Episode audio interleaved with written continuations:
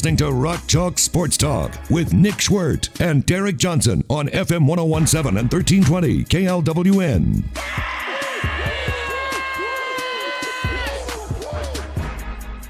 Hey, give me one second here before we start the show. Uh, I need to check my You had all day. No. all day to look at whatever you're looking at. dramatic effect. I wanted to do this at the start of the show. I'm going to check my Doge. Doge? Doge. I'm checking my Doge You're coin an early. How do you not earnings. even know what you're investing in? You don't Oh. even know how to pronounce it. Hold it. on, let me check this really quick and then we can start the show. Oh, I'm rich. Still rich. You're rich. Richer? Richer What's than I the was cutoff yesterday. For rich. Okay. Like Okay. Million? How about this? Let's see how dumb you feel after I tell you this. Um, since I made my crypto, since I embarked into this crypto journey, Mhm. I am up 37.5%. What's that do for you? So Does you're up what, like two dollars? You don't know how much I invested. I don't. But you told me that it was what, eleven cents a share? Yeah, percentages. You're up what, like two dollars, five dollars? way more than that. Oh, okay. Ten dollars. way more. Yeah. Way more. Keep Congrats, You going. can go buy yourself a movie ticket. Keep going. How much money have you made in the last two days? Mm. I actually have investment on stocks. Like what? I don't remember which ones. I just have a Like Charles oh, Schwab account. Netflix. Let them handle it. Yeah, see, that's that's actually that's how you go broke is letting somebody else do it. Oh, okay. I think Whatever- the last thing I want to do is take advice from the guy who has his money tied up in Dogecoin. Okay, yeah. Last I checked, uh, this was America, where you get stuff done by rolling up your sleeves and getting your hands dirty. And typing on the You keyboard yourself. Yeah, you're so cool for handing your money to some empty suit who sits in an office, doesn't even care about you, doesn't know anything about you. He's all he's all he sees when you walk in the office is dollar signs. I'm gonna make money off of him, not for him, off of him. How do you, You, make he money? see he sees you walking in fresh meat.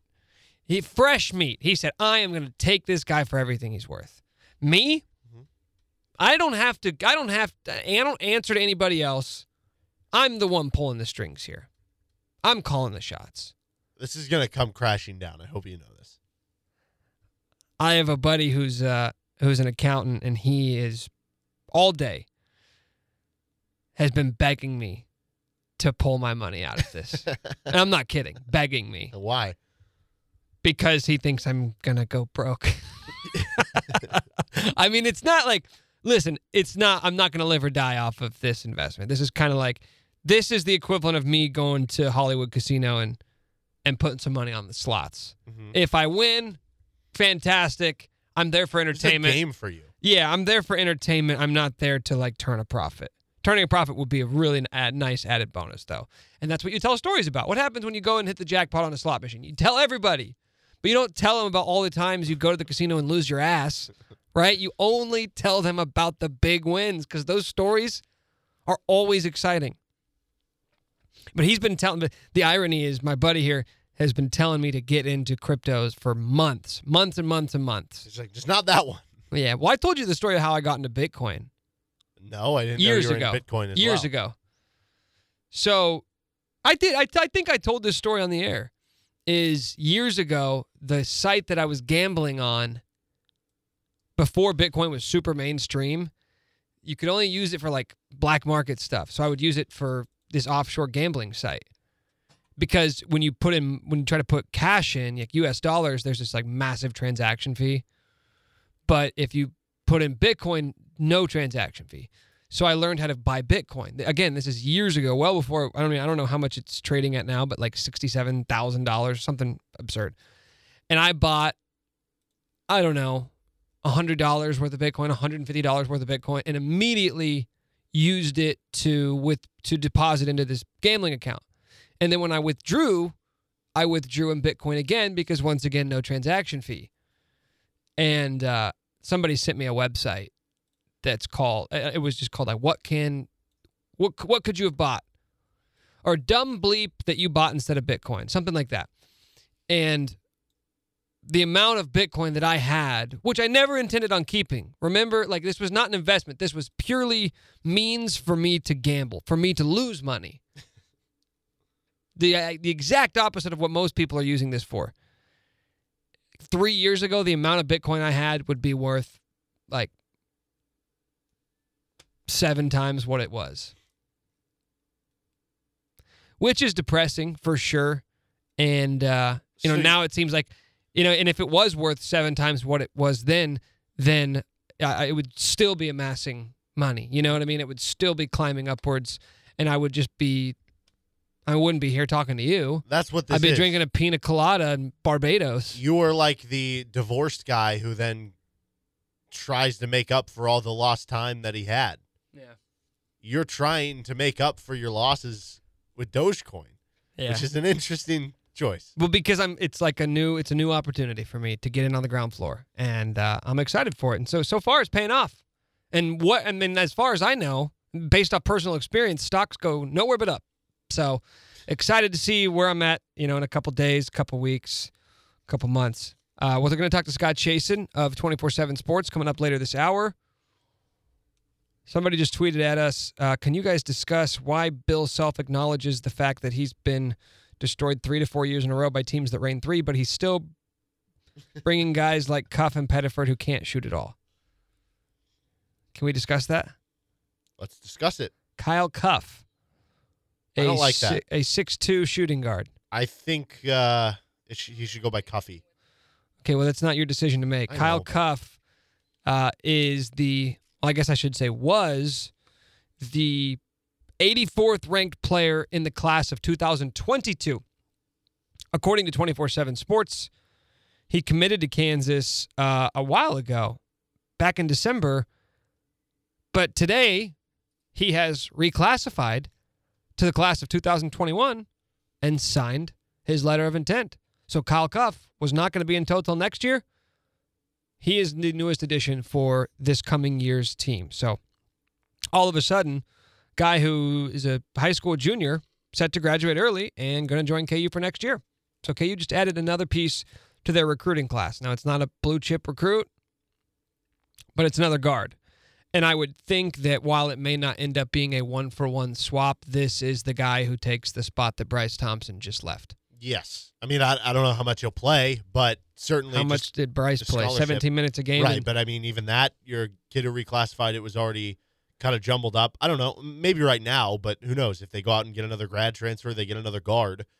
I don't know how much he's going to play, and that's how, almost how I view this. Like, it's kind of sad. It's just kind of where we are. It's Is like, it sad?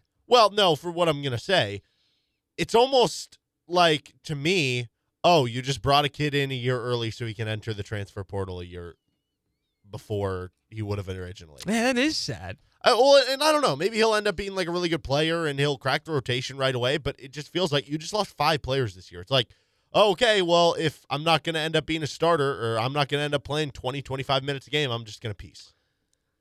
So there's two ways to look at it, and I, and I don't think I think both of them would probably concur with what you're sort of alleging here. KU had five guys who entered the transfer portal, but another way of looking at it is that there were five guys on KU's roster who didn't play a huge role last year and weren't guaranteed to play a huge role next year either, and they all left. The only guy really left over from the bench who's sticking around, well, I guess there's two. Dajuan Harris, who has a good chance, at least as of now, of being your starting point guard because Marcus Garrett graduating. I know there's people sort of, um, especially in recent days, wondering if maybe because this guy hasn't made a decision that he might come back. I, I don't think that's going to happen. So Dajuan Harris could very well be your starting point guard. There's a reason why he wouldn't leave. Mitch Lightfoot, I mean, has been here for five years. So he could end up going if he decides that he wants to play, but I also think Mitch Lightfoot loves being a Jayhawk. You know? Those are the two guys who didn't play massive roles on last year's team who are still around. And there's very easy explanations as to why they're still here. Which to me begs the question what what is player development going to mean if we are entering this new era of free agency in college basketball? Which it's not going to be the like Bryce Thompson's not going to transfer next year from whichever school he ends up with if it doesn't work out there because then at that point he he would have to sit out. It's a one-time transfer rule. But the idea of coming and sitting and developing may be a thing of the past in this new era of college basketball. So if I look at a guy like Kyle Cuffe, who is again the 84th ranked player in the class of 2022, I don't know where he'll be once he officially reclassifies and where these recruiting services will have him then. But if you're ranked 84th, there's a pretty good chance you're not going to play a huge role in year one. Which, if you're not going to play a huge role in year one, fairly or unfairly, you are going to be tagged with the label of developmental player, project. Not going to play right away, but can be somebody who can play a big role a year two or three down the line. To your point, is that the case anymore?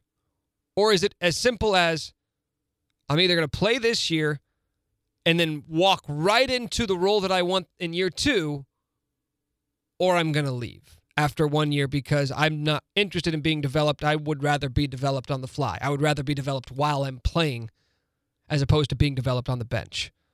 We've seen that work out very well for a lot of guys, especially at Kansas. I think those dudes are going to be fewer and far between. Mm-hmm. And you can point to some of the, you know, lower end recruits and like, okay, sure, Ochai Agbaji, Christian Braun, like those were guys who did play uh, sizable enough roles as a freshman, like not necessarily 35 plus minutes, but maybe 20, 25 minutes a game where, yes, like you said, then you look at the next year and you say, oh, they're going to take an even bigger step. Maybe that'll be the case with Cuffe. Maybe that'll be the case with Pettiford. He's kind of in that same group, a guy ranked um, in the 80s. I. I think when you look back, even to guys like Frank Mason or Devonte Graham, you might say, well, those were like whatever borderline three, four star recruits that were committed to, you know, Towson and Appalachian State. They stuck around, and that was only three, four, five years ago. But guess what? Frank Mason was still playing, what, 15 minutes a game as a freshman, and Naadir Tharpe left that offseason. I forget what happened. If Well, I think it was, well, there was a couple well, things. I know First what off, happened. The I picture. didn't. Yeah, no. I mean, like, didn't he like try to go to uh, the G League or something? I, I don't remember what happened there. Um, but anyway, basically, it was right away. Like Frank Mason went from 15 minutes a game where he had an okay role as a freshman, knowing he was going to be the starter the next year, or at least compete for starter minutes. Devonte Graham, freshman year, yes, he's under recruited. He still played 15, 20 minutes a game for them. And then the next year, it was like, no, we know this guy's going to be like in our starting backcourt with Frank Mason. So if that's the case for Pettiford or Cuffe, they come in this year and you play 12, 15, 20 minutes a game, and then it looks like you can be kind of that starter the next year, then yes, you stick around. But if it's a situation, Tristan Enaruna, I, I think it's kind of surprising to look back and go, Tristan Enaruna played 10 minutes a game. You know, it feels like it was even less than that. It feels like it was like five. But Tristan Enaruna had no avenue for increased playing time. I guess Jalen Wilson could go pro, but they're still bringing in a lot of big men, a lot of guys who can play the four position. They have a lot of wings. And if Jalen Wilson comes back, which a lot of people are expecting him to, then where are you going to get more minutes? And it's just that simple. Yeah, and I don't blame the kids for doing it. First off, it's the fair thing to do. They were one of five athletic programs in Division One basketball who weren't allowed the freedom of movement to do this this one time transfer. Why? Because they make money. So it's fair, but it also is reasonable. Mhm. If I'm Bryce Thompson, even if my dad has this great relationship with Bill Self, if I sit there on the bench and don't play as much as I want to, and you know, you're also dealing with the complications of COVID. Like it's not a normal freshman year. Bryce Thompson, even if you think that, oh, well, what happened to competing for your spot? Let's remember Bryce Thompson didn't just complete a normal freshman year. Like even the guys who came before him who were in similar situations on the court were not in similar situations with what he dealt with off the court, which probably complicates his thing. So even if you want to look at a guy like that and say, you know, whatever happened to to competing, if I now have the option where somebody else is saying, you can come here and play 30 minutes a game. So all the developmental stuff that you want to do, we can take care of that and we're going to get you out on the court. Mm-hmm. How is that a tough decision to make? So, like, I'm, I'm trying to think of good examples of players who maybe in today's age aren't sticking around by the time they get to their point where they're playing under Kansas. And who knows? I, I don't know the mentality of these guys, but based on the way things go, like Landon Lucas, Yeah. do you think Landon Lucas sticks around by the time he's a junior and has kind of his breakout with KU? Probably, not. gone, right? Probably not. I mean, even a guy like Brannen Greene. Yeah. What do you mean? Yeah. Well, I mean that he didn't make it through his four years. He never had like a breakout, so it's not like, you know, what are we talking about here? Yeah, but you could tell right away that oh, this guy's a knockdown shooter. Yeah. There are other teams he would could have went to and played 25 minutes a game from the get go. I mean, there's there's countless at Kansas, especially in like in that in that right after the the national championship, Like that that four or five year span where the the talent was just unbelievable and the teams were loaded. Jeff Withey's not sticking around. Jeff Withey's never probably transferring here to begin with. do the Morris twins go after their first year? Maybe. I mean, Mar- yeah, they probably would go together. Like Marcus was playing more than Markieff, but yeah. Like I think the idea of developmental players are going to become more of a thing of the past. But the question that I'm really curious about is what about player development? Like that's not going to just completely be eliminated, but I think the philosophy that coaches employ in terms of all right, what are we going to do in terms of all these guys and player development? How do we handle them through the season? How do we handle them through the offseason? What's our long term plan? And what are we proposing to them? Like, what are we pitching to them on recruiting visits? All of that has to be adjusted knowing that these kids have more options now. Therefore, you can't keep selling them the same thing you were trying to sell kids five years ago or a decade ago. We'll talk more about that with Scott Chasen of 24 7 Sports when he joins us coming up here in about 20 minutes or so.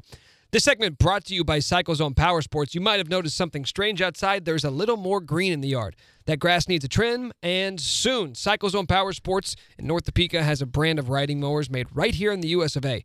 They're bad boy mowers made a few hours from here in the Ozarks. They're zero turn mowers, so they drive like a speedy little tank, and they're engineered to be strong, long lasting, and easy to maintain. Turn a chore into something you love. Mow with an attitude with a new bad boy mower from CycleZone Power Sports. I'm Nick Schwarty's Derek Johnson. This is Rock Chalk Sports Talk.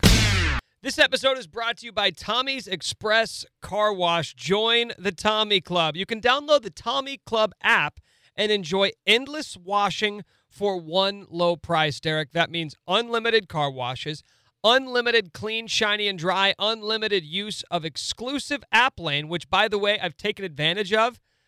It's kind of like the, the express lane on the highway. You don't necessarily like to lord over everybody else, but when you're zooming through and getting in to get your car washed first, like that's why it's called Tommy's Express, right? You get unlimited access to all their locations, unlimited guest service, and perhaps most importantly, unlimited happiness, Derek. And I think that's something that we just don't emphasize nearly enough in life. I'm looking at your car right now. I'm thinking it could maybe use a trip to Tommy's Express. What do you got going on later? Thinking maybe you should stop there on your way home. You gonna at least consider it? I will absolutely be going to Tommy's Express Car Wash. Now the the outside of your car, the exterior, it does look okay. Where my concern begins is the interior of your car. Yeah. When you have I, a, I don't a think dog. I don't think the inside of that car has seen a deep cleaning in quite some time. No, when you have a dog, when you have a golden retriever, you got hair everywhere, and they have those vacuums that you know it's gonna get out for you. So yeah, I'm definitely making an appointment. Tommy's Express Car Wash. What I love about the the vacuums at Tommy's Express, the cord comes down from the top, so you're not having to try and wrap it around your car and getting yourself into a pretzel. No, very flexible vacuums. You want to go to the left side of the car, the right side of your car, you're perfectly good. Tommy's Express Car Wash. Wash, rinse, repeat. So I would guess that if the if the season started today, season openers tomorrow, which is absurd because KU still has scholarships to give out, and I'd assume they're going to use them. But based off the roster that they have, and I'm going to make some assumptions here, so I'm kind of actually talking out of both sides of my mouth. I'm going to assume Ochai and Jalen are both back. I'm going to assume that Marcus Garrett doesn't use his extra year of eligibility. I would guess that the starting lineup for next season would be. No, with Bryce gone, I would change it because I would have had Bryson over Christian Braun. I would have, but um, that's not happening now. So I guess, I mean, the guys competing for the point guard spot, Dajuan Harris and Bobby Pettiford, I would think, unless you're going to plan on playing two combo guards. But based off the season you just had, I don't think that's going to happen. I think Bill Self wants a true point out there, which would lend itself to Dajuan Harris. So Dajuan Harris, Yesufu, it's a small backcourt, but I mean, Yesufu's going to play. Yesufu's going to start. Then Christian. No. I still got Christian on the bench. Ochai, Jalen, and Dave. And I guess if you wanted to put in Christian for Dajuan, you could, but it all comes down to like, do you think that KU will go into next season with not having like a true facilitator or point guard? Will they opt for more scoring, or do you think that that that Bill will want like that that floor general out there? Which, if that's the case, then it would lend itself to a guy like Dajuan. I'm kind of thinking Dajuan's out there with Yesufu. Um, and yeah, I guess you go Ochai and the other two, and then you can ha- kind of have a bunch of shooters off the bench. And the way I view Pettiford and Cuffe, both kind of are in that Frank Mason, Devonte Graham, um, kind of role as freshmen. Like I said, they both played around. I think Frank was closer to 15. Devonte was closer to 20 minutes per game as a freshman, where Frank was coming off the bench. I can't remember. I think Devonte was too. And they ended up playing well enough in those minutes. Like it wasn't, uh, you didn't look at the stat page. Wow, like how are they not playing more? But it was enough for you to see that, like, yeah, these guys are quality backups and like they can take a step forward next year into a bigger role. That's kind of how I view Pettiford and Cuffe. Yeah, probably so. I mean, unless one of them was just like way under recruited or under, which does happen on occasion. Um, you can't count on it, but certainly like I don't know, like Talen Horton Tucker ended up being like a first round pick. He was not even in like the top fifty. Usually it's guys, yeah. Usually it's those fringe guys yeah. who are like maybe. Top we've seen 50. it go the other way. Like Hunter that Mickelson, was Tristan Enaruna. Hun- not Hunter Mickelson, Hunter Dickinson from yeah. Michigan this year. I mean, you could even make the argument Jalen Wilson was in that camp. I know he had another year in college, but he didn't ever play. It's not like he gained valuable game experience by sitting out yeah. with a broken ankle or whatever. So, I mean, the starting lineup, I think, is probably going to be a lot of familiar faces with maybe like one new guy. I guess if who I think is going to start. You know what I wonder too is if super classes are going to become a thing of the past. If teams loading up and getting four of the top and when I say teams, we're basically talking about two programs who have done it at any level of consistency, and it's Duke and Kentucky. Are the days of them getting four top 20 players or five top 40 players done? Uh, because anymore, it's why would I go there and sit if I can go somewhere else and play? And even if you do get those guys, if they don't play right away, they're just going to leave after a year. Like the idea that they're going to come back next year I don't think that's going to happen. But hasn't that already been happening to Kentucky? Yeah, it, a little bit, a little like, bit. Remember, Kyle Wiltjer goes on to Gonzaga and has like a great career. Well, and yeah, when you get seven guys, Johnny Juzang, yeah. But look, let's look at the just the top twenty this year. So Duke still got like two of the top seven players. They got the number three guy and the number seven guy. Paolo. They got uh, the guy who's ranked twentieth. So they've still got three of the top twenty, but it's also a Duke team that sucked last year. So who are you worried about not being able to to steal a starting job from? Probably no one. I mean, Matthew Hurt's gone. Uh, well, who's the other guard that already declared? Yeah, the point guard. I, I can never remember. Doesn't matter. Yeah. The guys who are returning, they had three freshman guards. If you're coming in, I'm saying you're saying I saw them play. I'm I'm playing over them. Kentucky has right now their top recruit is the 11th ranked player in the country, which I almost say that as like a slight but when it's Kentucky, that does feel like it's a bit down from what you're used to. They've got the 11th ranked kid in the country. They've got the 27th ranked kid in the country and the 31st. That is not Kentucky getting two of the top five guys. But maybe this goes right to your point because you know what Kentucky did this offseason? Or I guess they didn't do one of them this offseason. They got Oscar Tshiebwe, who is a transfer going to be able to play this year. And, you know, Oscar Tshiebwe, not a freshman recruit, might not be a one and done, might be there two years. I don't know. But he probably was one of the top five players available. If you were to put him in this 2021 recruiting class, he'd be a top five player. Yeah. And, and then and that's uh, the other thing, dude. They got that kid from Davidson too. That's how super classes are going to look now. Yeah. Is you can get super classes not by going out and getting a bunch of five star recruits who you're not sure how good they're going to be. You go out and do it by getting proven commodities who have already shown you they can play at that level. Is it almost a matter of time? Because I know 24 7 sports, they have like the actual transfer portal and it shows what their uh, grade was in high school. And I know different publications occasionally will release like, here's the top 50 available transfers, here's the top whatever grad transfers and other transfers.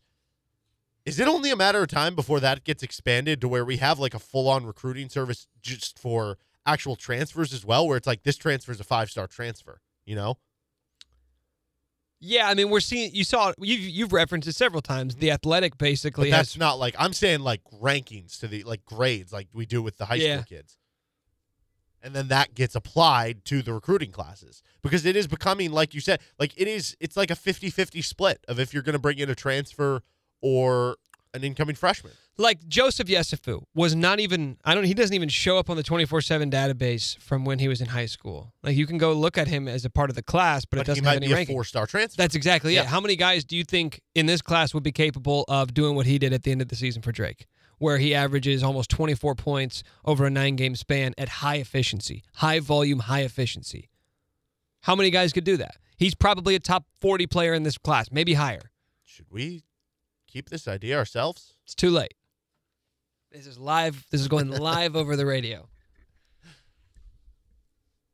But that to me, for coaching, if this is going to become an avenue that you can pursue, for a lot of coaches, this is almost more advantageous. I mean, specifically for Kansas, where you weren't putting together this incredible recruiting class. So you kind of had to go one way or another. You had to get creative with it, or there wasn't going to be this massive roster shakeup that Bill Self alluded to after the loss to USC.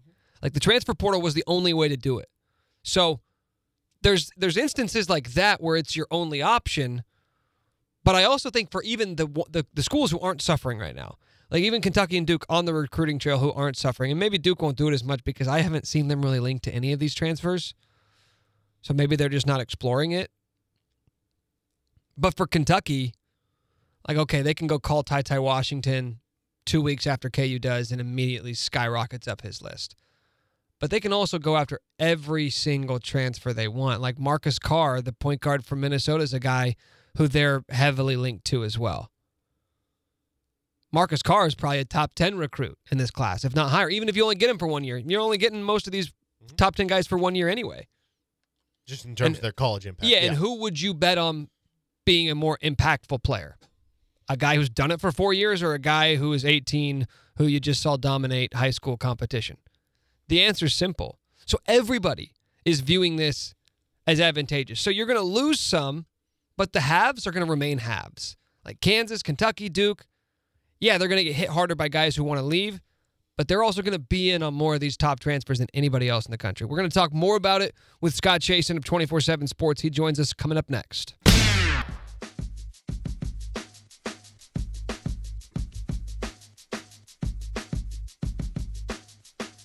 Usually, the you know week, couple weeks, month after a season ends is sort of the dead period. It's kind of the time where I feel like I'm I'm screaming into the void and no one's listening to me because most KU fans sort of tap out for a little while and focus on other things in their lives. But the, these three weeks or three and a half weeks, however long it's been since the season ended, has been uh, the wildest start to an offseason that I can remember. And I don't think it's specific to KU. I think it's just when you look around with the transfer portal, I think it's uh, up around 1,300 kids who have put their names in. And the, the massive roster overhauls that we're seeing at programs all across the country is sort of added excitement. Whether people are furious with this new era of college basketball, if you want to call it that, or if it's just sort of interest to see what's going to happen to your team. There's no question that people are, are still paying attention to the college basketball season at a time when normally interest is at a low. Let's talk about it with Scott Chasen of 24 7 Sports, who joins us now on the show. Scott, let's start with uh, the news of today. Kyle Cuffe, he was in the 2022 class for Kansas, but he just reclassified. Why do you think this decision was made? Let's start there.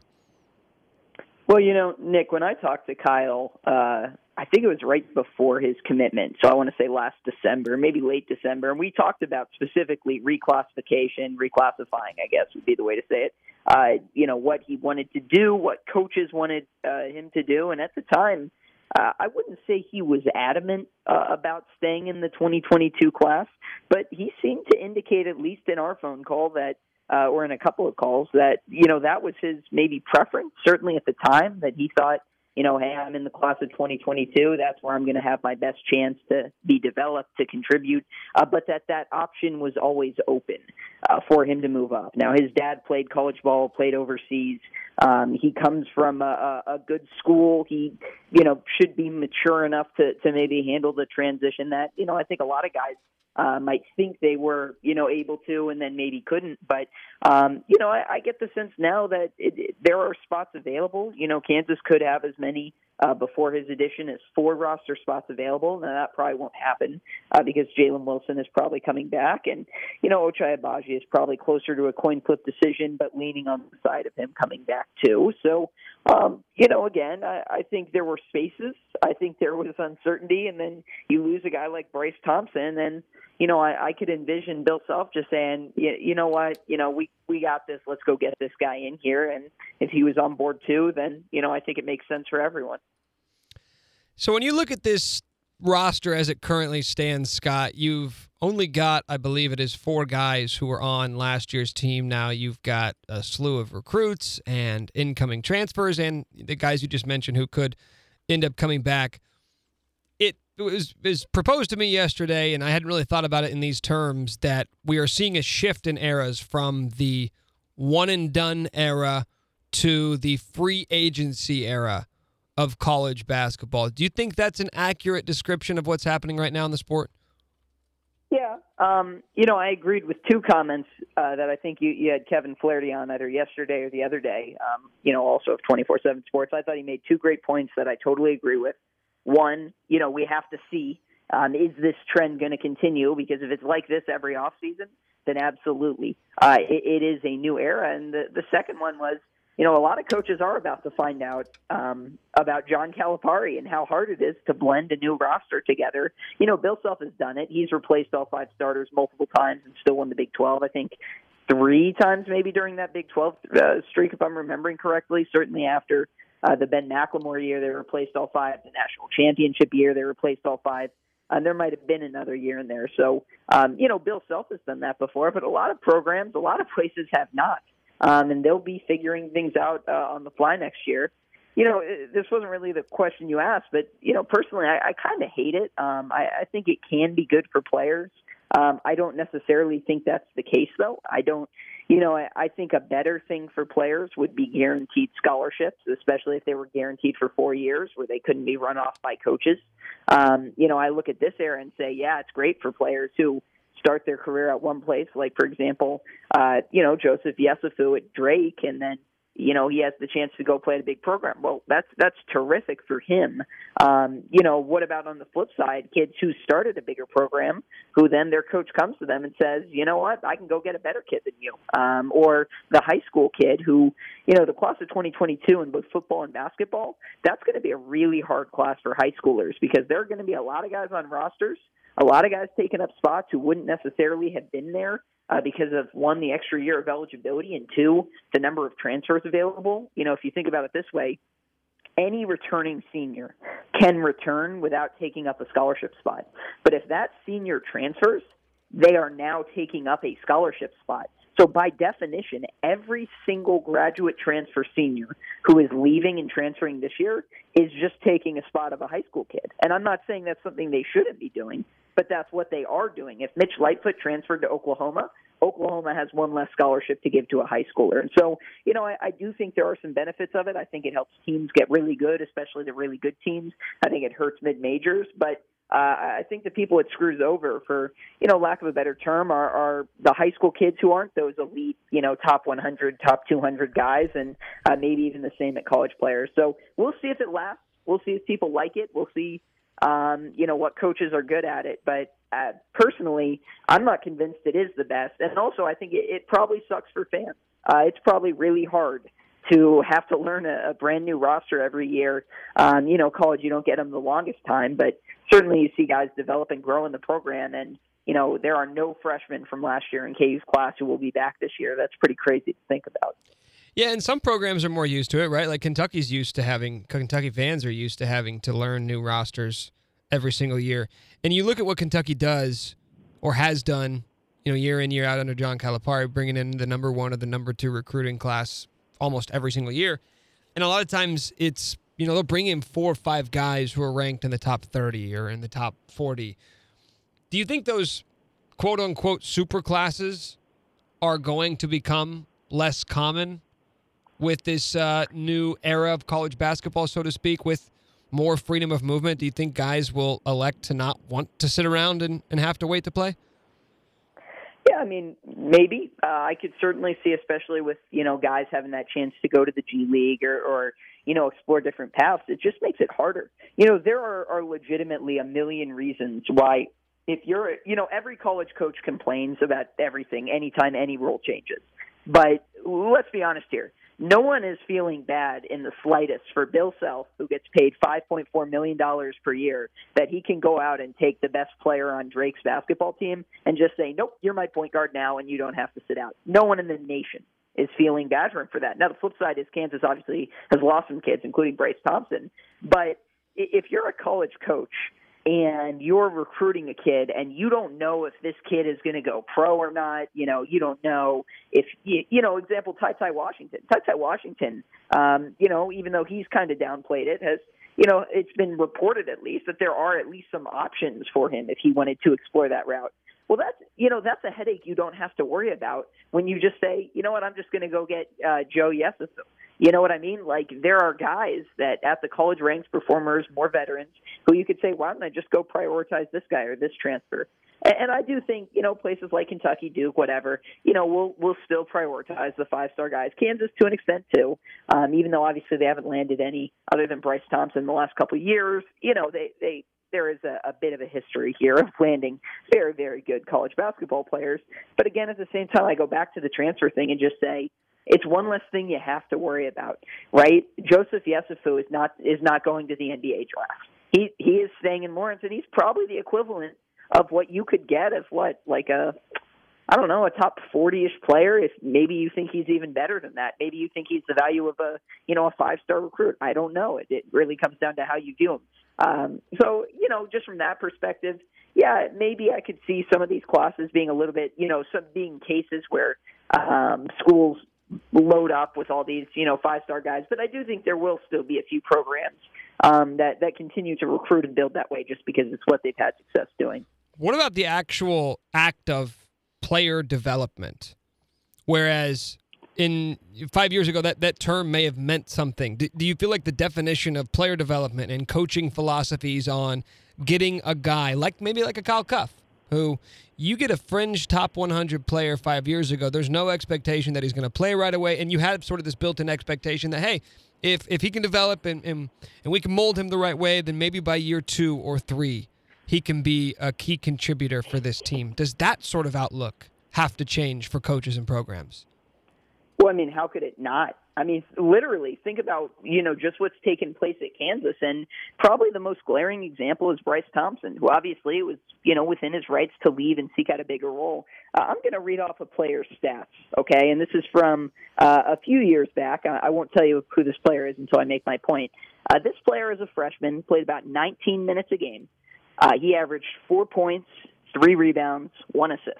He played 19 minutes a game, okay? That's about what Bryce Thompson was doing. Bryce Thompson was playing maybe 17 minutes. Uh, I think Dajuan Harris was in the range of 16, 17. That's a very typical freshman season. This guy was a fringe top 100 guy. This guy stuck around in college for all four years. Uh, and after his junior year, he was the Naismith Defensive Player of the Year nationally. And obviously, you know, I'm talking about Marcus Garrett. I mean, that's what you're talking about. You're talking yeah. about Marcus Garrett after his freshman season saying, nope, I want a bigger role. I'm going to go somewhere else. You know, obviously, you know, let's not forget about the fact that he made a huge jump as a sophomore. He averaged, um, you know, what, seven points per game. He played 28 minutes, nearly 10 more than his first year. But that's what you're talking about. Like, you're talking about these guys, and I'm, I'm not saying Marcus specifically, because I think he was always around for the long haul in Kansas. But you're talking about guys like that who traditionally would have been three or four year guys and maybe still would be just saying, well, not try something else because I can. And again, I don't think that's inherently bad. I am pro player movement, especially because coaches can move, but I don't necessarily think that's the best thing. One for fans, and two, for every player who does move like that, again, it does take an, a, away an opportunity from someone at some point. It won't always be high schoolers because the extra eligibility thing will be, you know, essentially in four years it'll be phased out of college basketball just because everyone who got that extra year will be gone. But it, it still takes away opportunities. It still makes it harder. It still changes the way coaches look at things. They may hold scholarships, uh, keep them open just you know, what if this transfer becomes available midseason or whatever? Um, and I, don't necessarily think that's good for anyone other than the school. I think coaches will benefit from it. I think they'll find a way to benefit from it. Uh, but yeah, I, I'm not saying player development is dead. I mean, there will be guys who stick around in programs. Your Ochai Agbaji's, Christian Brauns, Jalen Wilsons. Those guys will still exist. Um, I, I just think you'll have fewer of them, and you'll have fewer breakout guys like a Marcus Garrett, like a Frank Mason, like a whatever, um, because they'll just decide to transfer after a year uh, if they don't like how many minutes they're playing. Yeah, they have to have an immediate, visible path forward to a bigger role, right? Yeah, I, I and and but here's the thing: wouldn't you agree that Bryce Thompson did? Yes. Uh, not. I mean, he still would have had to beat out guys. You know what I mean? Sure. There's not. Sure. There's not. Oh well, these two guys left, so you're the obvious candidate to fill in. Like the guys who he was competing with for minutes, and namely Christian Braun, right? You want to play the unless you're going to play point guard. That guy's still there, and you still have to beat him out. Oh, and you just brought in another combo guard in Joe Yesufu. Oh, and you you you have a couple other guys who may be competing for wing comp. Like it wasn't a, a lock that Bryce Thompson was going to go from 17 minutes a game to 25 minutes a game next year. I, agree and disagree. Where I would disagree, though, is with Marcus Garrett. Now, if Marcus Garrett decides to come back, obviously, then yes, uh, it very, very hard to envision Bryce Thompson playing probably even in the range of 17 minutes or whatever per game. But you think about a guy like Marcus leaving with his, you know, I don't, I don't know exactly what he averaged. I would imagine it was 30 plus minutes, or I guess I still have it pulled up 33 minutes a game. You know, those minutes go around to everyone. Um, and I would have to think he would take on some of them. And again, you know, I, I don't think 24 minutes per game on a stacked team. You know, Kansas had a team in 20, it was either 29, 10, 2009 10 or 2010 11, where the leading guy in minutes per game was like 28 minutes. Uh, they had 10 guys in double digit minutes. That was a great team. It was a stacked team. That team had a bunch of pro players on it because, as the, the saying goes, and as Bill Self likes to say, you know, when you have success, you know, everyone gets a, you know, whatever, a, a bigger piece of the pie, or, you know, everyone has enough, um, you know, everyone benefits basically from from st- sustained team success and and from what you do in March basically. Um and again you know I, I just look at it from the perspective of if I were a player and I didn't have the best season ever and I knew these opportunities were out there, well, certainly I would put my name in the portal or something I'd, I'd certainly want to listen. And then if I have a million coaches coming out and calling me and saying, you know, hey, you'll have this role here, you can do this, you know, why not listen? Why not go somewhere, especially if you're promised something um, that you don't think you'll be getting? And again, I think that's fine. If players who want to make that decision, they should have the right to make that decision uh, because their coaches can kind of leave and move on the same uh, wavelength. Uh, I just think it, it again creates all these situations where guys who would have taken steps forward, uh, maybe they still will, just at other places, programs that identify guys, especially mid majors, uh, who find the guy, discover him, give them their first chance. Uh, they become like a farming factory for uh, basically the big leagues, or like a Yeah. farm, not farming factory, farm system. That's the that's the term for for the big leagues. Yeah, I know. I was just inventing things over here, but that's that's what I'm saying. Like I, I feel bad for those programs, and maybe I was one of these people. I feel like there were a million people trying to convince you why actually it's not bad for mid majors when uh, the the transfer thing where anyone could leave, um, you know, and, and not have to sit out when that became a thing. And maybe maybe I was one of those people too. I honestly can't remember, but I think it's so obvious right now that this rule really hurts mid majors and hurts uh, these lower down schools and, and really benefits these bigger programs that can basically just go out and say, you know, oh, we didn't land this high schooler, no big deal. We'll just take your best player and your best player um, and add them onto our roster. He's Scott Chasen. You can check out all of his work, all of his coverage on KU's offseason, phog.net, 247sports.com. Always appreciate it, Scott. Thank you, man. Thanks for having me. All right, that is Scott Chase, and He's Derek Johnson. I'm Nick Schwert, and you're listening to Rock Chalk Sports Talk. Quick shout out to all of our sponsors RCST Trivia, 23rd Street Brewery, Sporting Kansas City, Pella Windows, Toppling Goliath, CBD of Lawrence, River Rat Print and Skate, Jayhawk Trophy, Hawaiian Bros, and the Lawrence Public Library. Our first matchup today brought to you by 23rd Street Brewery, open for dine in, carry out, and catering. Outdoor patio is a great spot to enjoy the warm weather. Try the Bill Self mac and cheese the Hanni Turkey Stack, or any of the great menu items. And don't forget about the 23rd Street Brewery's beer, which you can get to go as well with their crowlers. All right, first matchup of the day for RCST trivia. We've got a good one here because there are some storylines at play here, and we've got somebody trying to play spoiler. It is the 6 11 matchup in the West region. We've got Ben Wilson versus Russell Heitman. Ben and Russell joining us now on the show. Ben, as you may recall, is most commonly known as the husband to Leslie Wilson, who we heard from earlier this week. And last year, that was a big storyline. We wanted to see the first ever husband wife showdown in RCST trivia. But Ben, as you were telling us off the air, I didn't even remember this. You drew a pretty tough matchup in the first round a season ago. Yeah, I uh, played Isaac. We both went four questions straight in a row, answering right. I lost on the fifth question. It was a Rhode Island uh, KU tournament question. Uh, I guessed Lamar Odom, it would have been uh, Cuttino Mobley.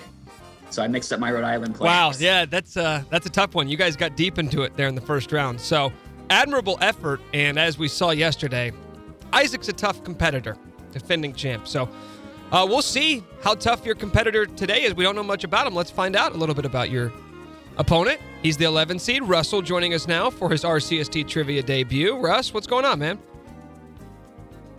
Not much. Excited to be here. Looking forward to hopefully being able to go at least four questions deep, but we shall see. That's a little intimidating hearing how well you did first round against a defending champ. It's all about the draw. It's all about the questions. Sometimes there's a little bit of luck involved. It's it's hard to tell, Russ. How would you sort of describe your KU basketball knowledge? Oh, I've been a fan since my dad could get a recording of me at one year old saying Rock Chalk Jayhawk Go KU. So I guess that's about as lifelong as you can get. There um, we go. I don't know, big on rosters and such, but hopefully nothing too deep into the, the deep past because that's a little beyond my uh, age purview there. We had a 1958 question yesterday that eliminated someone, so we'll see. We'll see how deep we go into the. Uh... I, did, I, heard that and I did actually know it, so. Okay, well there you I go. I guess that all goes out the window. Yeah, yeah. Maybe you know more than you're giving yourself credit for. All right, guys. Before we get going, uh, let's go over the rules. I'm going to be asking you guys a series of questions, alternating back and forth until one of you guys answers correctly and the other one answers incorrectly. That's the sound you'll hear if you get it right. That's the buzzer you hear if you'll get it wrong. You do have 30 seconds to answer, which starts as soon as I get done asking the question. When you have five seconds left on the clock, you're going to hear this ticking sound, and you need to start your answer before you hear Eric Collins scream O. If he screams O before you start answering, automatically going to count it as wrong as you have run out of time. The questions will get progressively more difficult as you advance through the rounds. Ben, Russell, do you guys have any questions for me before we get started? All right, I will Ready take rock. I will take that as a no. Okay, so Russ, you are the 11 seed, which means you have the option of answering first or second. Which would you choose? Uh, let's go first, I think. Okay, so Russell, the first question is for you. Russ, who is the current voice of the Jayhawks on the radio? Brian Hanni. That is correct. Brian Hanni, the voice of the Hawks. Ben, for your first question, prior to Brian, who was the previous voice of the Jayhawks? That would have been uh, Davis, Bob Davis. That is correct. Bob Davis, the longtime voice of the Jayhawks. All right, let's move on to the next question. Russell, we're going back to you now. This past season was the second straight NCAA tournament that KU was drubbed in the second round. They lost to USC this year. Who was the team that beat them 89 75 in the 2019 tournament round of 32? The Auburn. That is right. The Auburn Tigers. Some bad luck in the second round the past couple of years. All right, Ben, going back to you. Who did Kansas lose to in Frank Mason's final game as a Jayhawk in the 2017 Elite Eight? That would be Oregon in Kansas City. Heartbreak. Yeah. Ugh. That was a heartbreaking one. All right, no heartbreak for either one of you guys so far. Two for two. And Russell, we're going back to you for your third question. What KU big man wound up with 16 points and 16 rebounds in the 2003 National Championship game, despite not being a full time starter that season?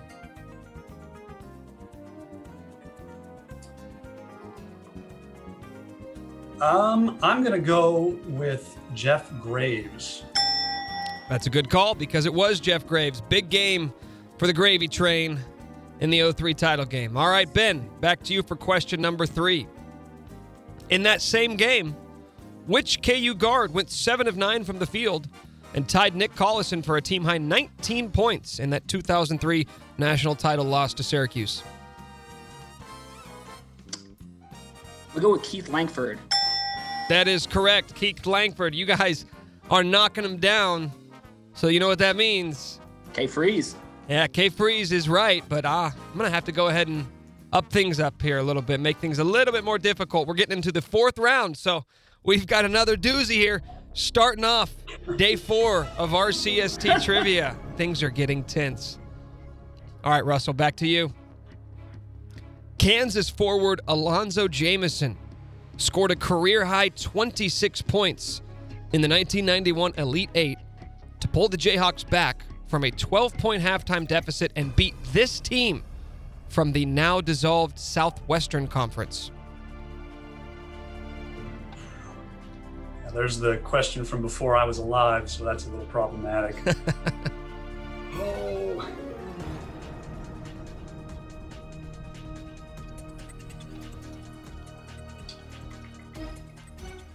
1991 Elite Eight. Oh, heck.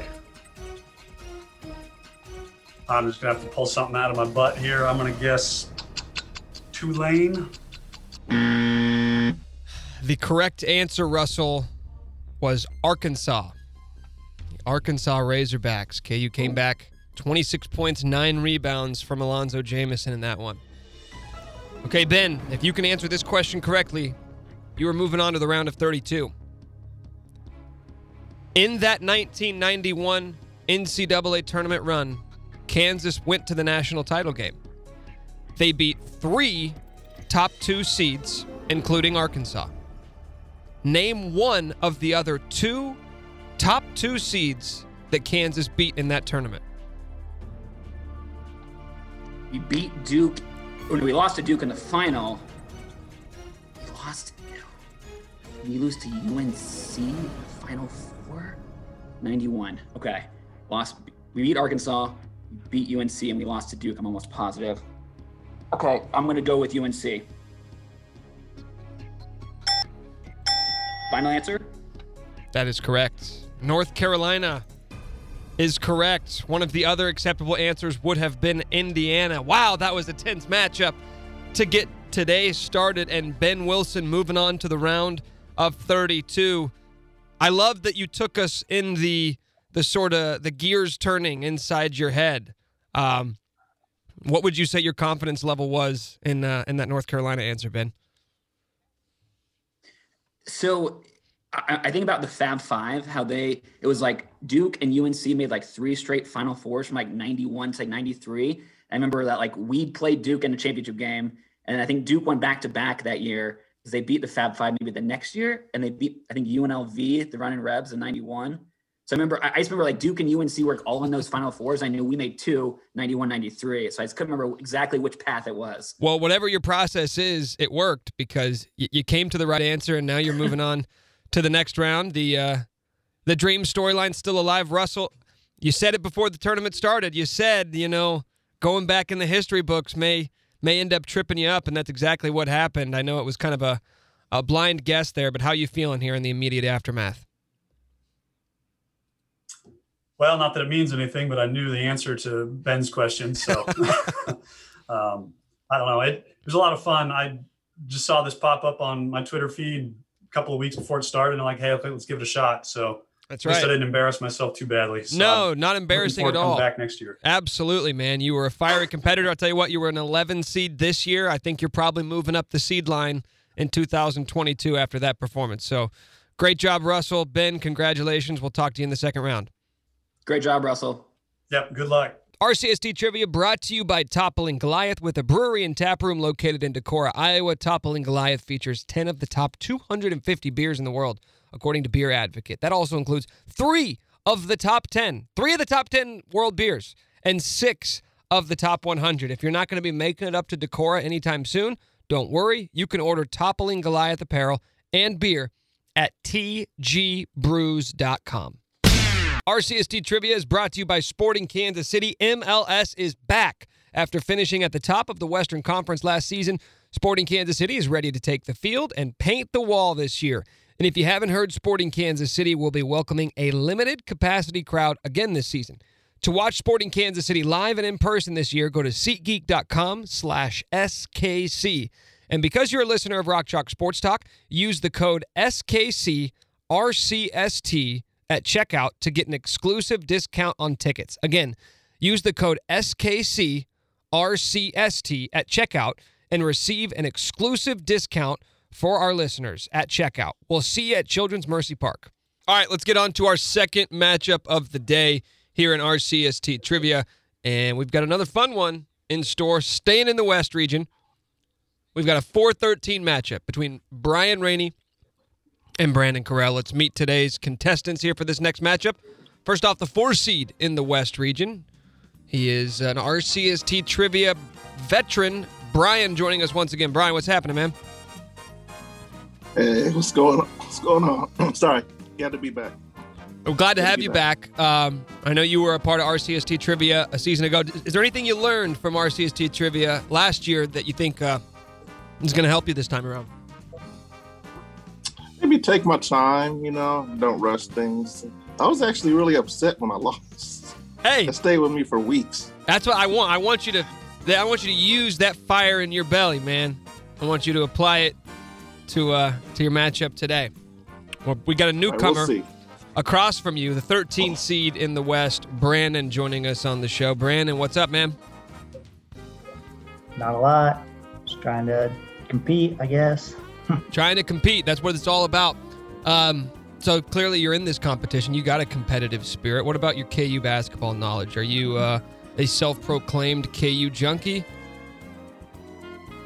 Uh, I think so. I think I can do a good job. We'll see, though. Okay, I I like don't know it. about Brian.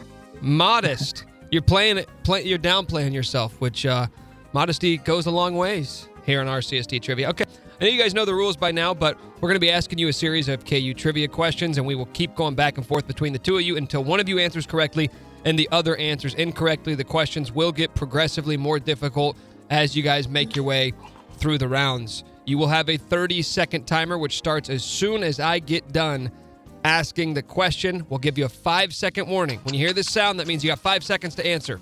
Make sure you get that answer off before you hear that. If you have an answer by the time you hear that scream, you have run out of time. All right, let's get it going, fellas. Brandon, you are the newcomer. You are the underdog as the 13 seed. I'm going to give you the option of answering first or second. We have second.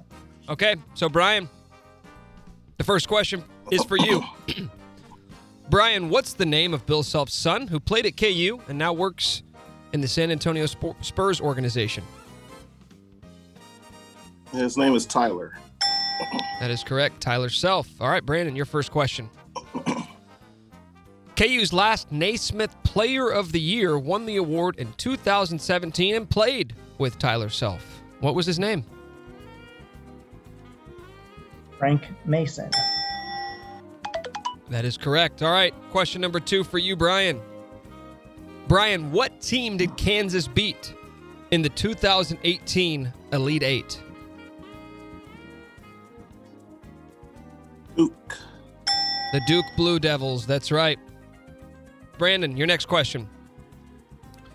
In the second round of the 2012 NCAA tournament, Kansas was pushed to the limit by this Big Ten team?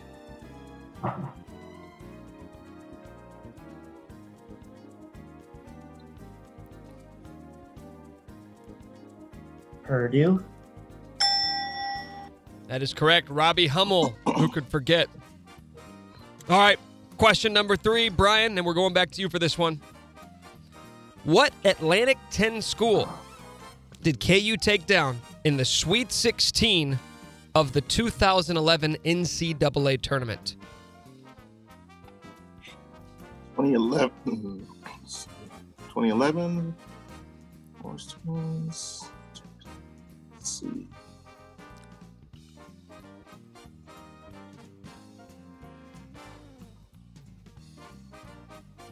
Twenty eleven Sweet Richmond. 16. That is correct. Richmond is the correct answer. They would go on to uh, to lose to VCU. That's a tough pill to swallow. Okay. Took his time, got the right answer. Brandon, back to you. Who was the nine seed from the Big Ten that Kansas beat in the second round of that 2011 NCAA tournament?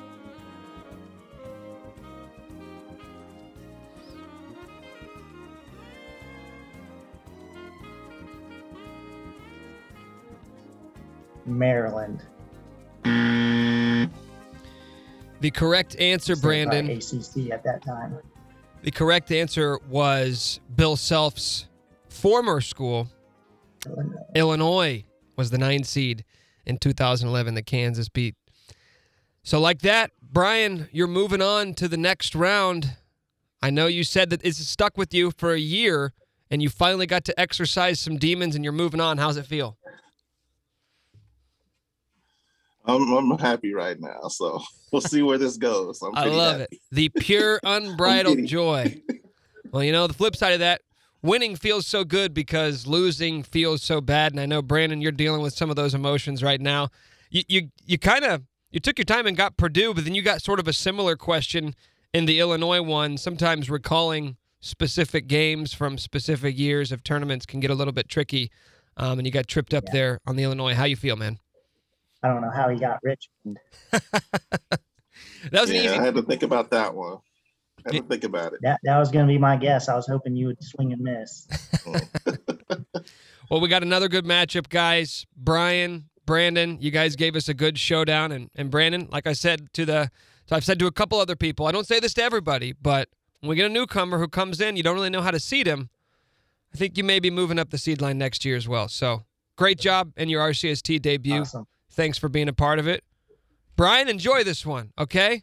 What do they say? What do they say in the All right, post game? I will. Hey, go enjoy this one. Enjoy it tonight, but then tomorrow, back to work. Okay? Right. Get ready for that second round matchup. Back to work. Yep. RCST Trivia is brought to you by Pella Windows. Pella, product of Kansas, is your one stop shop for all your window and door needs. Pella offers everything from turnkey window and door replacements to experts in the field that can work with your contractor and find the perfect solution for that project to make your house feel like a home. Whether you're building a home, taking on a remodeling project, or simply want the best replacement solution, Pella Windows has all your answers. Stop by the newly remodeled showroom on the northwest corner of 6th and Wakarusa or call 785 749 4808. Don't hesitate, appointments are filling up fast. Moving on to our next matchup of the day here in RCST Trivia. This is the first matchup I think we've had so far this week where we've got two veterans, two competitors with RCST Trivia experience going head to head. Let's meet our contestants for this first round matchup. From the South region, it's the 116 showdown. And a one seed means a Final Four participant from a year ago. That would be the one seed, Eric Hansey, taking on the 16 seed, Ryan Cammons. And first, let's meet our one seed, our Final Four competitor, our third place finisher from 2020, Eric, joining us once again. Eric, what's happening, man? What's going on, guys? How's the offseason been treating you, Eric? I know it's it's going to be sort of bittersweet to get to the finish line and and come up just shy, but you know, you walked away with some swag, you walked away with some pride. You get a one seed this year. How's it been? So it's been good.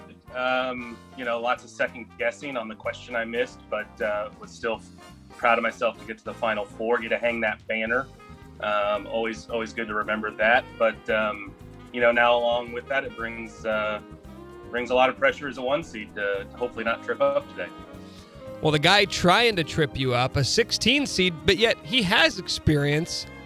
Ryan joining us now on the show. Ryan, do you feel like you were slighted by the selection committee to wind up on the 16 line, have to go up against Eric, who's obviously a Titan from a year ago? Well, we understand that uh, when you come from a small conference like we do, you know, you're, you're not going to get the respect that you think you deserve. But I mean, last year we just made it. We are happy to make it. But here we're looking to make a little noise. So expectations heightened for uh, for you guys as a 16 seed this year. We haven't had a, a 116 matchup, so at least this year, a 116 upset. So looking to make history.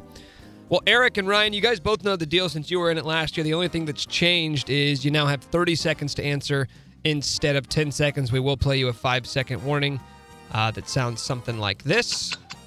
Make sure you get your answer off before you hear Eric Collins yell.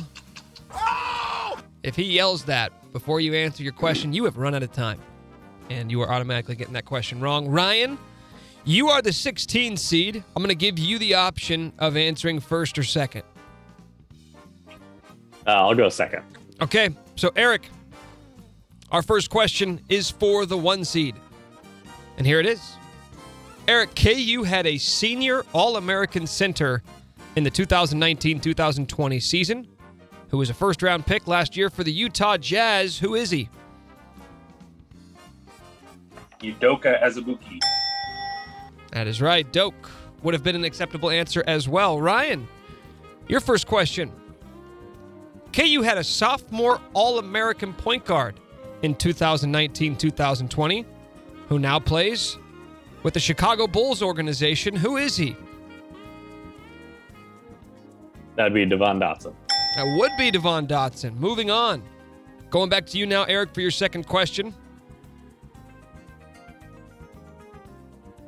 Near the start of the 2011 2012 season, Kansas lost at the Sprint Center to the same mid major school they beat in the 2008 Elite Eight. Who was it? Ugh, I was at that game. I believe it was Davidson. That's right, it was Davidson. Beaten Steph Curry in the 2008 Elite Eight to go to the Final Four, the first under Bill Self. Now we're going back to you now, Ryan. Who did Kansas lose to in the 2007 Elite Eight behind a flurry of missed layups? Hmm. Who did Kansas lose to in the 2007, 2007. Elite Eight? Well, this is what you earn by being a one seed because I gotta say I don't know this one. uh, I'm gonna I, I I have a guess. My guess is Georgia Tech. That's a good guess. Ah, But the correct answer, UCLA. UCLA is the team that took Ah. down Kansas in the Elite Eight. The year before, they made it to the Final Four. You know, sometimes RCST trivia is about luck of the draw. Wait, let me ask you this, Ryan. If you would have gotten Eric's question, did you know the answer to that? I did know the answer to that. Oh one. man, see that's what it's all about. Sometimes it's just about how the questions fall to you. That's a tough go. It's a tough draw for you to get uh, Eric in the first round. It's a tough question to get in the second round as well. So, kind of just take me through uh, the cocktail of emotions that you're feeling right now. Uh, well, I mean, it's just here's the deal: when you're a 16 seed, if you just if you're tied after the first half, which we were, I'm pretty I was pretty happy. So to hang as long as I did, I'm I'm content. That's right. You fought hard to the very bitter end, and uh, that won't go unnoticed. I'll tell you that right now. You'll be remembered for that fight. Eric, you're moving on to the second round once again. I know you said uh, pressure comes with being a one seed. How do you feel like you dealt with the pressure today? Yeah, a little slightly less pressure now going forward since I won't be the first one seed to go down. Never want to be tied with Virginia and Tony Bennett, but um, yeah, felt good. Uh, don't like remembering that Davidson game, but uh, other than that, great. I'm feeling good. Well, congrats to you, Eric. We'll be talking to you in the second round. Ryan, It was good to see it next. Once again, I got to think if you're back next year. I've said this to a lot of people today, but I, I got to think if you're back in 2022. Um, hopefully, you won't be on the 16 line once again. Mm-hmm. Got to do better in the regular season. That's right, man. Well, Ryan, thank you so much. Eric, congrats. You're moving on, fellas. Great matchup. Thank you again. Could your business use a little push right now? Need help getting the word out there that you're hiring? Do you just want to let people know how great of a product you have? Well, you can advertise with Rock Chalk Sports Talk and or the Best of RCST podcast. For more information, contact D Johnson at gpmnow.com. That's D Johnson at gpmnow.com. Last matchup of the day here in RCST Trivia. We've been treated to uh, some good showdowns, so no pressure on this last matchup here to uh, finish with a bang. And we're staying in the South region. It is the 3 14 matchup in the South between Ryan Goodwin and Zach McKellips. Ryan, a season ago, made it to the Sweet 16. Is that correct? And he joins us now on the show. Ryan, what's happening? Uh, not much. Just uh, feel like I'm a little overseeded at the three seed. Definitely much prefer being an underdog. So uh, hopefully I, I don't get butt nailed here or uh, anything like that. So. Well, you know, you you get you wind up on the three line because you performed the year before, right? You perform in the regular season, you're going to get rewarded for it in the postseason. So, do you feel like your experience from a season ago is going to be helpful, or do you kind of have to wipe the slate clean? Uh, I think in this case, wipe the slate clean. Uh, you know, last year was awesome. COVID kind of helped me out because you know, with my job, we were we got shut down with our season. And as Derek can tell you, we're in uh, full season mode, busiest time of the year. And so I've had zero time to study this time around, whereas last time I was able to do some studying. And uh, so I feel really underprepared compared to last year. So we'll see what happens here. Ryan, I know you, I, I know you're a fiery competitor. Are you going to be able to keep the uh, the emotions in check today here? Yeah, I should be okay today. I hope. Uh, I know this time if there's any mistakes, it's my fault. So uh, yeah, I'll be okay this time. All right, let's meet your uh, your opponent for today's matchup. 14 seed, he's a newcomer. Zach joining us on the show. Zach, what's happening, dude? No, just happy to be here, and uh, I'm I'm not going to fall for Ryan's modesty. I know he, he deserves to be every bit of that three seed. Okay, what about you? As a 14 line, do you feel like that's accurate and representative of your trivia knowledge, or do you feel like the selection committee maybe messed up there?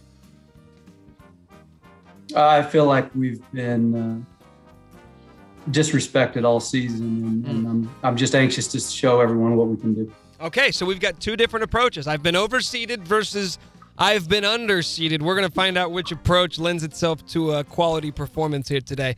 All right, guys, you know the rules. I'm going to be asking you a series of KU basketball trivia questions going back and forth until we have a winner. The questions will get progressively more difficult as you advance through the rounds. You have a 30 second time limit to answer, which starts as soon as I get done asking that question.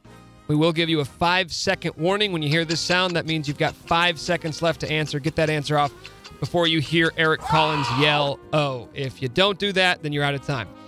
All right, guys, let's get it going. Last matchup of the day, so don't let us down. Zach, as the underdog, you have the option of answering first or second. Uh, I'll go first. All right, let's rip the band aid off. Zach, your first question. Who is what? Who is Allen Fieldhouse named after?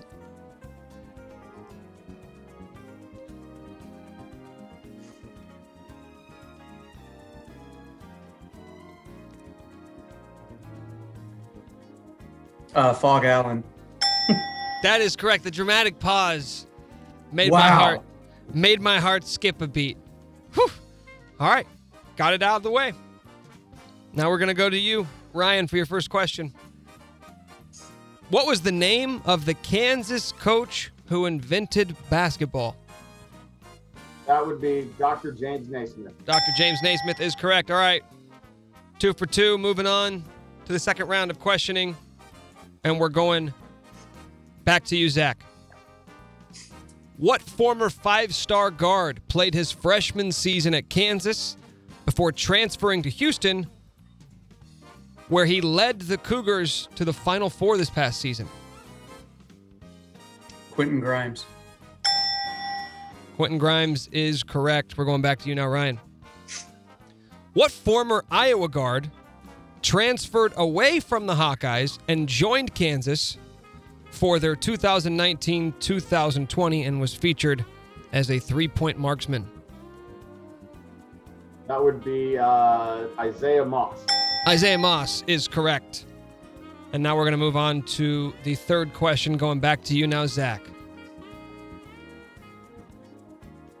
Zach, what team ended Wayne Simien's career at Kansas? Bucknell. Bucknell is correct. And Ryan Ryan's smiling because Ryan Ryan brought Bucknell up earlier today. Gave him the answer. All right, Ryan, back to you for question number three. Name one team that KU played in the 2004 NCAA tournament. Georgia Tech. Georgia Tech is correct. The team that Kansas lost to. That's the easiest one to remember, right? When you get bounced in the tournament, you don't remember who they beat, you just remember who they lost to. All right, three. All right, three for three. This is the kind of matchup I wanted to end the day with. Yeah, let's change the music. It's too light mood. There we go. Now things are really getting tense here. RCST trivia between Ryan and Zach, and we're going back to Zach now for question number four. Zach, in the 2001 2002 season, Kansas lost four games. One of those games came against Oklahoma in the Big 12 tournament. The other three came against non conference opponents. Name one of them. UCLA. Wow, and he just shook his head like UCLA, like duh. That's correct. UCLA, as well as Ball State, and their season ending loss to Maryland. Whew! Almost tripped up on the first question and has knocked the, the last three down with virtually no effort. Now, Ryan, we're going back to you for your fourth. Before their loss to Northern Iowa, Kansas lost just two games in the 2009 2010 season. Name one of the teams that beat them. Ooh.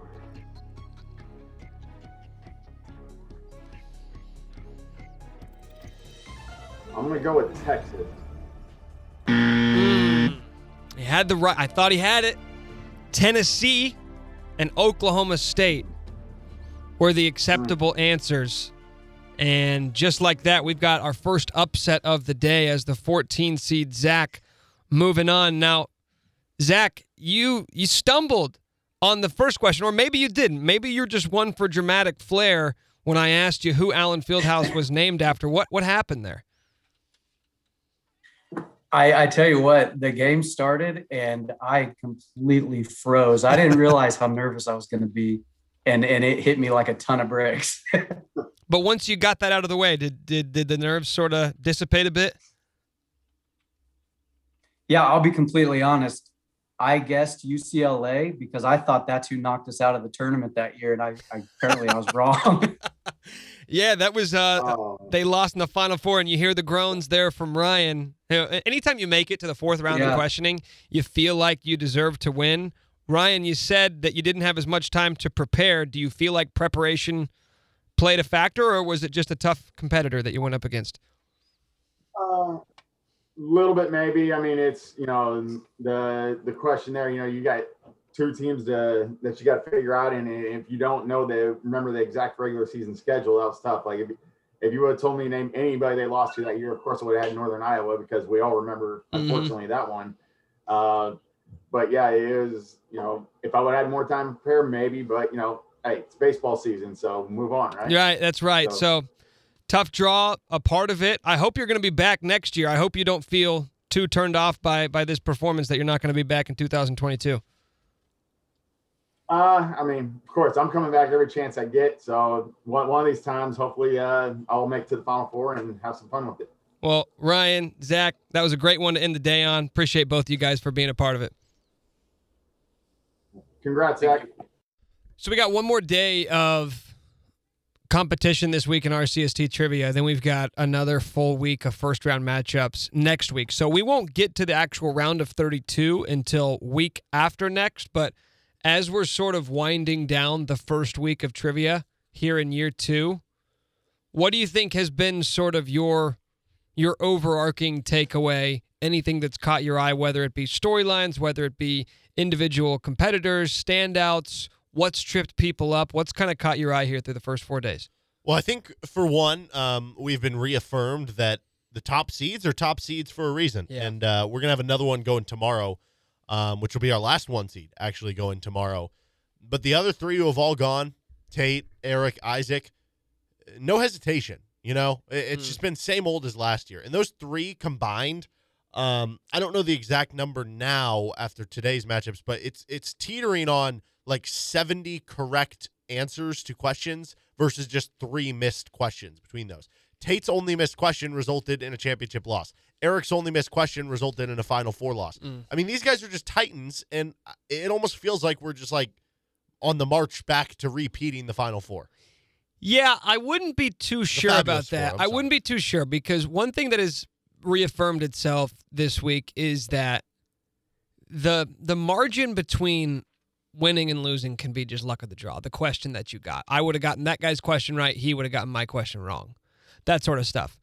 So I, I think about that a lot too. Like earlier today, when Ryan, who got eliminated as a three seed, he brings up in the sort of pre competition conversation Bucknell if Zach would have went second instead of first, Ryan would have gotten the Bucknell question, and Zach very well could have tripped up on the you know name one team that Kansas lost to in 2004.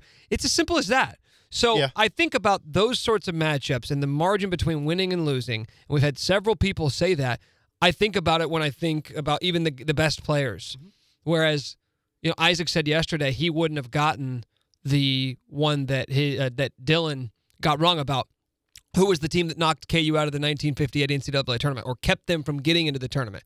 Isaac wouldn't have gotten that. Now I don't know if Dylan would have gotten the Bob Boozer one, but that at least would have prolonged it. That would have been another loss, and it just makes things tighter. So the margin of error is razor thin, and I think a, lot of times it's just luck of the draw. Yeah, I, I mean, I think that's a good way of looking at it. It's just like the NCAA tournament. You know, we could have done this uh, trivia style where it's like we both give you uh, the same question, or we give you best of five, or something like that. And maybe that's the better way. It's like what we say about March Madness. It's not the best way of determining the champion, but it's the most exciting way. It is the most way to watch. exciting way. We we actually toyed with the idea of changing things up in the offseason, of making it like a series like they do in the NBA where we give you five questions and see how many you can get out of 5. But I like the Yeah, it's like the tournament. I like the theatrics of doing it like this. Uh, one and you go home and that's what makes it so intense because you miss that first question and you're like oh my gosh please the other person miss. And you know what we saw with that matchup was zach and ryan. That was the equivalent of uh, what was that like northern iowa texas in i don't know maybe 2015 2016 i think paul jesperson was the guy's name for northern iowa. He hit a half court shot to beat texas. That was the equivalent of that game because you know when zach first answered ucla to that question i was like oh my gosh this guy might like have a real chance at winning this whole thing. He remembered a regular season game from 2001, you know? But then he said he guessed. He thought it was something else. They lost in the tournament. And now I don't know what to believe. So that was like him hitting a half court shot and just finding a way to advance. Yeah, and that's what I love about it, man. That's why we didn't change anything up. Um, I feel like some people are still like I, I like the 30 seconds. I like that we were giving people more time because it's less about how quickly can you name something and more about like take your time. Can you recall this? Do you know this answer or not? I don't need it immediately. I just want to know if you know the answer. And I feel like we've now resulted in less people tripping up on questions they know. By the way, do you have an early like like outside of the one seeds, is there an early seed that maybe you feel like was underseeded or maybe you feel like you know, I didn't I didn't give them enough credit. I think they could go on a run. I have one that Like specific people? out. Yeah. Who? That we've already had. The one for me was the one we had to kick off the day, Ben. Yeah. He's a six seed, I want to say. Um, the only reason he got a six seed is because he lost in his first round matchup last year. And I think both of us kind of forgot who he lost to. He was the uh, first scapegoat, so to speak, for Isaac. He wouldn't have to play Isaac until the championship this year. Now, he obviously would have a long way to go even to get there, and you'd be looking at trying to get through Tate, possibly, if Tate keeps it alive, uh, to the grade eight. But I feel a lot better after today about a possible husband wife matchup Yeah, between Leslie I hope we get it, man. I mean, I'm not rooting specifically for individual people, but the storyline would be great. Mm-hmm. Like selfishly, I wouldn't hate that.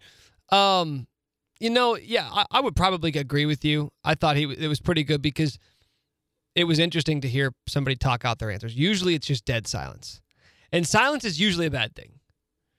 At least last year, talking to people is the second that the question was answered. If if you don't know it immediately when you only have ten seconds, all you're thinking about is I'm screwed. I'm not going to get this. If you're thinking about the time, you're not going to get it. Whereas Ben earlier today, he was talking out loud and was saying, "Okay, well they beat this team, and then this and this happened," and he's going through it, and he, and you hear the that's the way whether you say it out loud or not, that's the way your brain needs to be operating when you don't know the answer. Don't think about, oh crap, how much time do I have? Oh shoot, oh my gosh, I'm blanking, I'm blanking.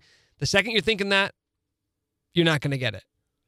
If you can work through uh, the questions like that and just allow yourself to remain patient and remain poised, you're going to have a good chance. So yeah, you, you might be right. And I didn't realize that Ben lost to Isaac last year, so that changes With things. 4-0. uh, that changes things a little bit as well. Um, so yeah, I'm excited to see tomorrow. We get two matchups left tomorrow, and then or wait, four matchups. Four tomorrow. matchups, all in the East. Uh, we have the classic 5-12 game, uh, which is going to be Dylan taking on I can't remember the name. Spencer of the 12 team. Qualls is he a new? Is he a new? Uh, yep, Spencer's addition? new. Dylan was the only guy to get eliminated twice. Oh yeah, because we had somebody drop out and he came back in. Yeah, So I guess he could be the first to be eliminated three times, or he t- has double the experience. So you could say he's yeah, he's doubly prepared as the other people. Um, I'm really excited for that 7-10 matchup. Andrew finish out the day. Filer versus Eli Loney. Mm-hmm. Sam Eli- Oliver made it to the Elite Eight last year. Former RCST intern. Yeah, he is somebody to watch just in terms of staying power. He only lost one trivia question. He went 13 and 1 on trivia questions last year. The one he lost ended up doing him in. He lost to, I believe, Tate Mm. in the grade eight. You know, one thing that I would, if if anybody's listening, I would give advice. I would give two things of advice. One in terms of preparation, and one in terms of of what to do, like when you're actually in the event. The first one in preparation.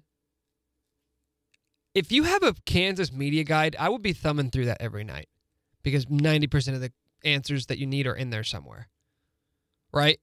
And it's it's not like we're not asking you like players' hometowns. We're asking you about games. We're asking you about stat lines, wins and losses. How many points did this person School have? records. Who did they beat in this round of this game? Like, I'm not telling you anything you don't know. If you've been listening, you're going to hear that over and over and over again.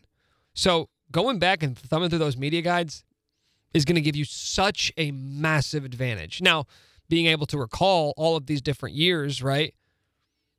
Everybody's going to struggle getting questions from the 1950s and 60s. Mm-hmm. How, but everybody's going to knock out of the park anything that happened in the last decade. What about the in between? What about the stuff that happened in the 90s? Yep. What about the stuff that happened in the early 2000s? How much of that do you remember? No, that was the difference for Isaac. You know, it was knowing something from the late 50s. Another thing that I would do if you find yourself getting nervous and you're not actually like re- uh, thinking through the answer or thinking through the question, ask me to repeat it. I'll repeat it for anybody. Say, Can you repeat that question again? Because I, sometimes I feel like people, some of these questions have to be wordy for us to get very specific for what we're asking and to give you context clues that sometimes maybe you lose sight of exactly what I was asking. That would be my other piece of advice. Yeah, If you get done with it and you don't know it, while you think through it, have me ask it again because the second time you hear it may be that one little key piece of context or information that makes the light bulb go off in your head. I just want to get out in front of this now. By the way, if you ask Nick to repeat the question, the timer does not restart. No, no, no, no, no. Right, correct. The timer starts the second I get done asking it the first time. But if you're just going to sit there silently, it probably would help. I don't want to talk over you if you're thinking and distract you, but if it's something that you want, I'll, I'll do it. So don't be afraid to ask, right? Get creative. Come on, you got 30 seconds, you got time. I'm excited to see what everybody has in store tomorrow. We got another full week full of first round matchups. Then we move on to the big boy stuff, right? Then we get on to the second round where we separate the real pros from the amateurs. He's Derek Johnson. I'm Nick Schwerdt. You're listening to Rock Chalk Sports Talk.